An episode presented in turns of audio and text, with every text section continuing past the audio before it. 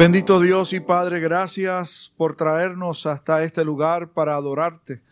Y en esta hora, cuando nos acercamos a la reflexión en tu palabra bendita y santa, te pedimos que podamos ver a Cristo en ella. Que el testimonio de José nos guíe, nos enseñe a estar siempre dispuestos.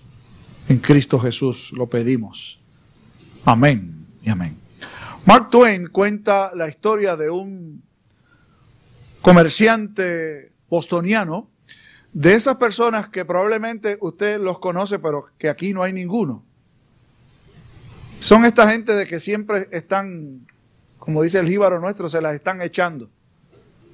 Y él eh, se ufanaba de ser un tan y tan buen comerciante que podía involucrar a sus clientes y siempre salir ganando. Ese eh, tipo de persona que siempre tiene algo que decir y nadie lo hace mejor que él. Entonces alguien le preguntó a qué tú estarías dispuesto.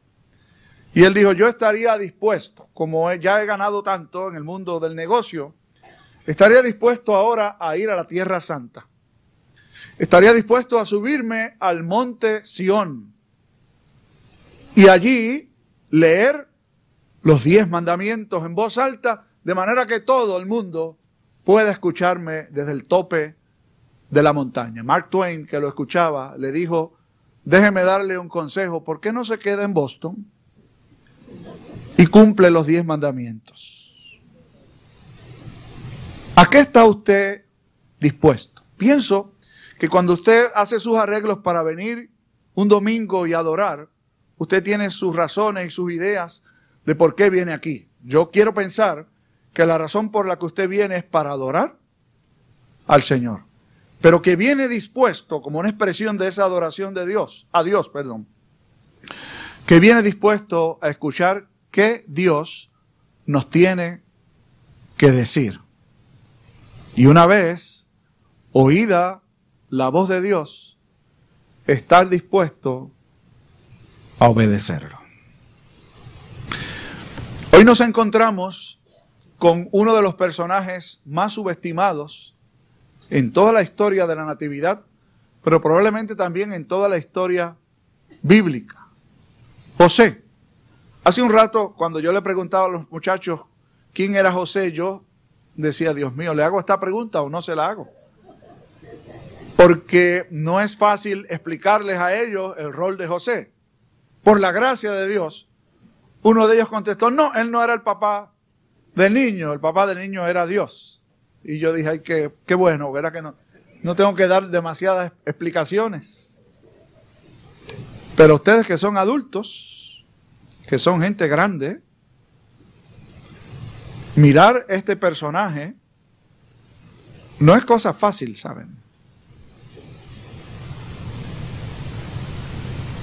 Mateo nos narra en el primer capítulo y quiere conectar a Jesús con la historia israelita. Mateo se dirige esencialmente al pueblo judío y por eso establece en los primeros versículos del primer capítulo la genealogía de Jesús y conecta a Jesús desde la historia más antigua judía hasta el tiempo presente, para luego entrar en detalles a partir del versículo 18 acerca de este personaje. Fíjense que Mateo, interesantemente, no escoge a María para presentarla, eso lo hace Lucas, sino a José.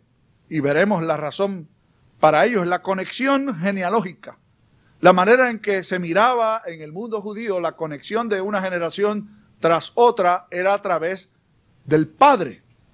Y aunque José técnicamente no era el padre de Jesús, lo recibe como su hijo y de eso vamos a mirar un poco en el texto que está aquí.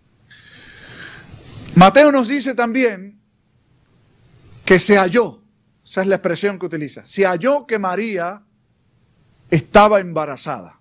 Eso es decir en pocas palabras que José que ya estaba comprometido con María y la manera la, la describimos la semana pasada, como se hacía esto, repetimos brevemente para el beneficio de los que no estaban con nosotros. La manera en que se realizaba un desposorio judío era que se comprometían, un joven con una joven, y ese compromiso se establecía de forma tal que al año de la celebración de ese compromiso se unían conyugalmente, es decir, a partir del año comenzaban a convivir el uno con el otro. Pero en ese periodo de ese año, desde el momento en que eran desposados, una serie de compromisos legal, no se juntaban. La muchacha se quedaba viviendo en la casa de sus padres y el varón de igual manera. Y en ese periodo se halló que María estaba embarazada. Uno puede inferir que con toda probabilidad María le hace saber a José lo que está sucediendo. El texto bíblico dice que José, como era justo, justo, ¿saben lo que quiere decir aquí justo? Apegado a la ley de Dios. José era un judío piadoso que procuraba obedecer la ley de Dios. Sin embargo, el texto dice que él ha decidido hacer algo porque es justo. Entonces uno podría, otro día lo hacemos, ¿verdad? Pero uno podría quedarse un rato hablando acerca de cómo uno en justicia obedece la ley de Dios. Y uno, para darles nada más que algunos rasgos, verá en el desarrollo de la historia de los, del Evangelio, narrado por los distintos evangelistas, cómo Jesús obedece la ley de Dios de manera real y verdadera cuando toma el corazón de la ley, el punto que transmite, define la manera en que uno debe vivir delante de Dios. Así que uno podría decir, si José era un hombre obediente a la ley, debió hacer lo que cualquier judío hubiera hecho en estas circunstancias. Y era que se entendía que había un embarazo había una infidelidad porque no se habían juntado todavía, José no era el padre, y lo que la ley prescribía era matar a la mujer. José no quería infamar a María. Así que en secreto, él decidió dejarla, anular el contrato que ya estaba establecido, que ella siguiera por su lugar y él por el suyo. No está mal, uno podría decir, ¿no? La decisión de José no es mala, pero el Señor no se conforma con nuestras decisiones que nos suenan a nosotros correctas y apropiadas. Escuchó bien, ¿verdad? Cuando a usted le parece que algo está bien, no trate de convencer a Dios de que Dios tiene que ponerse de acuerdo con usted y hacerlo porque usted piensa que así está bien. Y Dios no se conforma y Dios no está sujeto a manipulación, por lo tanto, en sueños envía a un ángel para que le aclare a José qué es lo que él debe hacer.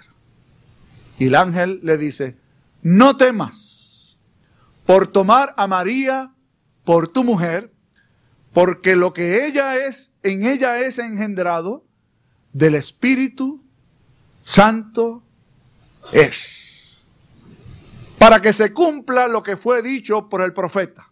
He aquí, la Virgen concebirá y dará a luz un hijo, y llamarás su nombre Jesús, porque él salvará a su pueblo de sus pecados. Aquí están las instrucciones para José. ¿Qué hacer? En primer lugar, no temas tomar a María por tu mujer, por tu mujer. Es decir, aquel plan de dejarla, aunque no quería infamarla, que esa era su intención, ya no es el plan que debes seguir. Vas a recibir a María por tu mujer. Por un momento los varones que están aquí. ¿Qué les parece? ¿Quién le iba a creer a José?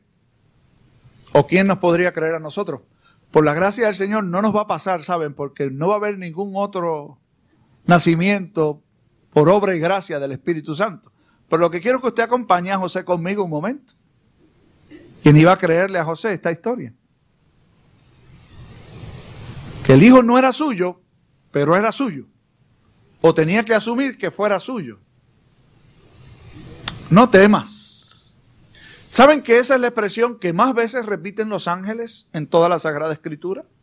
cuando se encuentran con aquella persona a quien Dios le envía para traer un mensaje, le dice, no temas. El temor desorienta, el temor paraliza. Cuando uno sabe que está haciendo la voluntad de Dios, no hay por qué temer. Y uno dice, y si hago esto, se supone que no se haga, porque lógicamente no cuadra. Pero si Dios manda hacerlo, usted tranquilo, ¿sabe? No tema. Cinco años llevamos o vamos a cumplir aquí en febrero próximo, ¿saben?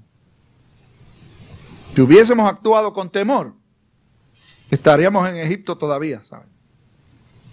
¿Y usted ha visto en cinco años que Dios no ha provisto? ¿Por qué temer? Si Dios es quien llama, Él va delante de nosotros. Y lo que va a pasar mañana, y no digo mañana, en 5, 10, 20 años, estará en las manos del Señor. Desde luego que sí. No temas. No temas obedecer a Dios. Así que José va a hacer, nos dice el texto más adelante, que hizo tal como el ángel del Señor le mandó a hacer. Tomó a María por su mujer, es decir, se quedó con ella. Segundo lugar, le puso nombre a Jesús. Saben que en la tradición judía quien seleccionaba el nombre de los hijos eran, era el varón, era el padre. Aunque a María se le da instrucciones de hacerlo, me parece que debe haber sido maravilloso cuando José despierta del sueño, debe haber corrido a donde María para contarle y María le dice exactamente fue lo que me dijeron a mí. Qué bendita unión, la de José y María, viendo que por todos lugares, Dios está en el asunto, Él está diciendo qué es lo que deben hacer. El nombre se lo pone José.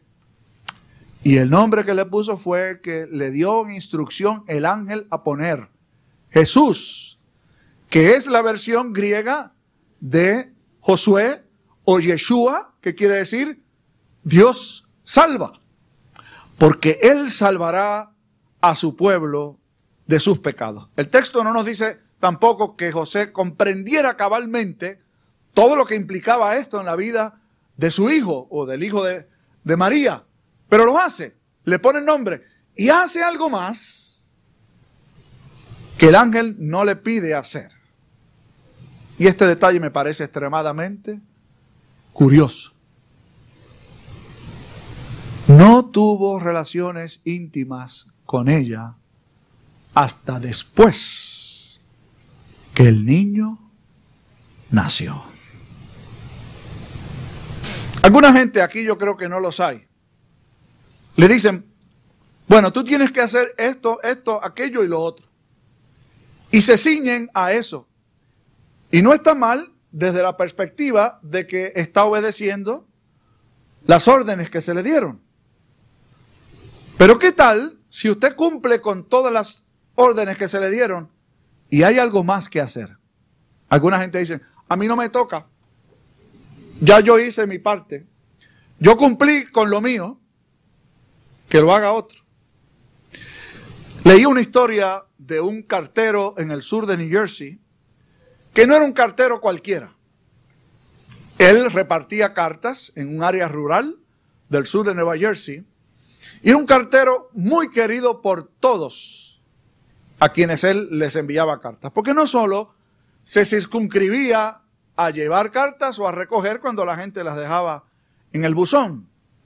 Él les llevaba giros postales, les llevaba sellos para sus cartas y le hacía cualquier favor para evitar que la persona tuviese que ir a la oficina de correos para realizar cualquier gestión. Sencillamente, el cliente lo que tenía que hacer era dejar levantada la bandera de su buzón y allí estaba la instrucción de qué hacer, sellos, lo que fuese, y él lo realizaba. Maravilloso, me parece. Un cartero así, a mí me encantaría tenerlo.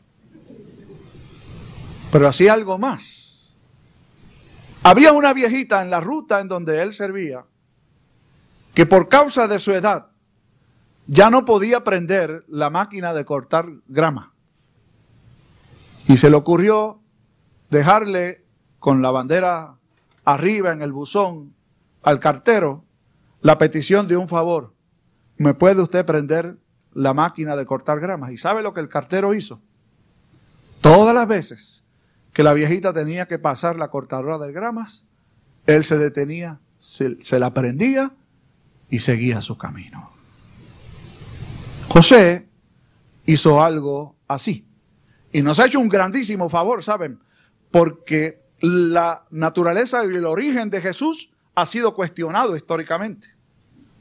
De aquí, aquí de alguna manera se anula cualquier posibilidad de pensar, de creer que realmente José era el padre de Jesús, porque no conoció a María durante todo ese periodo. Es decir, María no tuvo relaciones íntimas con su esposo, sino hasta después de que Jesús hubo nacido. José es este personaje dispuesto a hacer lo que Dios le pide y un poco más. Hacer lo que el Señor a través de la iglesia le pide hacer y un poco más. Le pregunto a usted, ¿está usted dispuesto? ¿Está usted dispuesta? ¿O está esperando a que le digan, te necesito? ¿Puedes hacer tal cosa? Ven por aquí y ayúdanos. Quien no sirve, no sirve. Y servir no es dar porque me van a dar algo a cambio. Así está acostumbrada la gente. Entre nosotros no debe ser así, Jesús dijo. Sino que cada cual debe servir a su hermano, considerándolo como mayor que él mismo. Al cerrar un año y estar dispuestos a comenzar un nuevo, al realizar el acto de ordenación e instalación de oficiales que cuando entren en la Junta o el consistorio van a ver que hay una lista de tareas que hacer. Vamos a circunscribirnos como quien tiene un bolígrafo con un checkmark. Hice esto, serví el chocolate, recogí las ofrendas, hice el servicio de adoración y ahora me siento porque no me toca hasta la próxima. ¿O va a ser usted que no es un anciano o un diácono activo decir, bueno, fui el domingo a la iglesia? O los que vienen una vez al mes, ya cumplí este mes, nos vemos el mes que viene.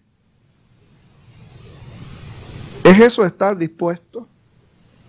¿Cree usted que eso es lo que Dios espera de nosotros? ¿O usted está esperando que un ángel se le aparezca en un sueño para decirle que lo que usted tiene que hacer es lo que tiene que hacer delante de Dios y delante de aquellos que están en nuestro entorno? Leí una historia que me pareció interesante con la cual concluyo. Una mujer cristiana estaba con una condición terminal y una amiga suya, de esas amigas que hay que uno no quisiera tenerlas, Llegó un día a la casa y le, ha hecho esta pregunta tan impropia. ¿No, ¿No te gustaría sanarte? Miren, a una persona enferma. Y ella le contestó, no como debía contestarle a esa señora, le dijo lo que uno debe decir de verdad. Yo estoy dispuesta a aceptar la voluntad de Dios. La otra se sorprendió y le dijo, pero si Dios te ofreciera la opción de sanarte o quedarte así, ¿qué harías? Y la mujer se echó para atrás y le dijo, seguiría aceptando la voluntad de Dios, porque no hay nada mejor que la voluntad de Dios. ¿Está usted dispuesto? ¿Está usted dispuesta a aceptar la voluntad de Dios? Dios sabe lo que es mejor. Que Él nos ayude a estar siempre dispuestos. Padre, gracias por el testimonio de José, por su disposición a escucharte y a obedecerte, sin cuestionar. Ayúdanos a estar dispuestos a hacer tu voluntad. Aunque ello implique ir en contra de la corriente de este siglo, o ir en contra de nuestra propia voluntad. Enséñanos a amar tu voluntad, viendo tu ejemplo y siguiéndote. En Cristo Jesús lo pedimos. Amén y amén.